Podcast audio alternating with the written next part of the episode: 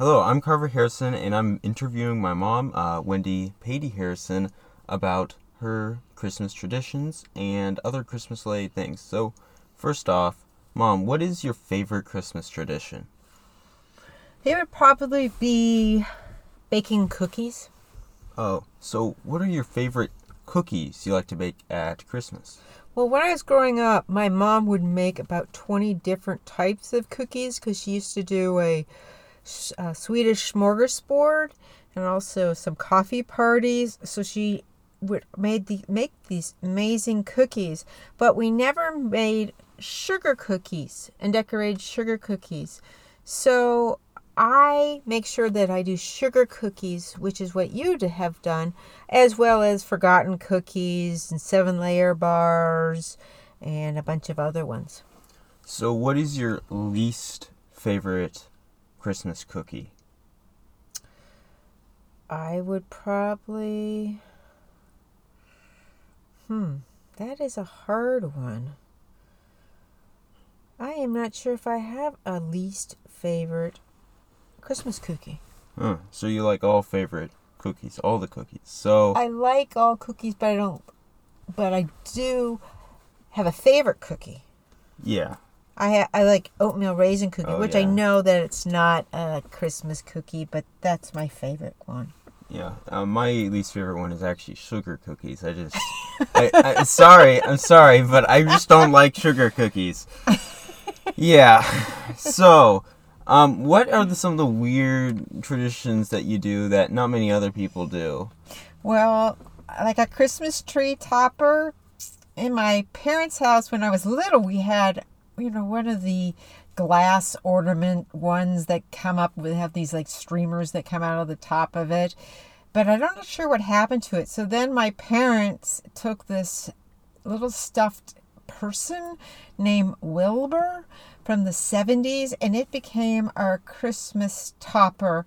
And then when I had my own Christmas tree at my own house, I used Kermit the Frog, which is what you we've always had for your for our Christmas tree at home was Kermit the Frog. Um, other traditions that are kind of different is well, some people may not think so, but you think so. Um, when I was growing up, we always always go out for Chinese food on Christmas Eve. Um, but um, we did that up until you guys uh, were diagnosed with your peanut and tree nut allergies, and then we went back to doing um, pancakes for Christmas Eve, and that's because your dad and my first Christmas Eve together, uh, we went down to Bend, Oregon. The only thing that was um, in the house and in Sunriver was um, um, Bisquick. So we made um, pancakes uh, for Christmas Eve until we can get to the grocery store.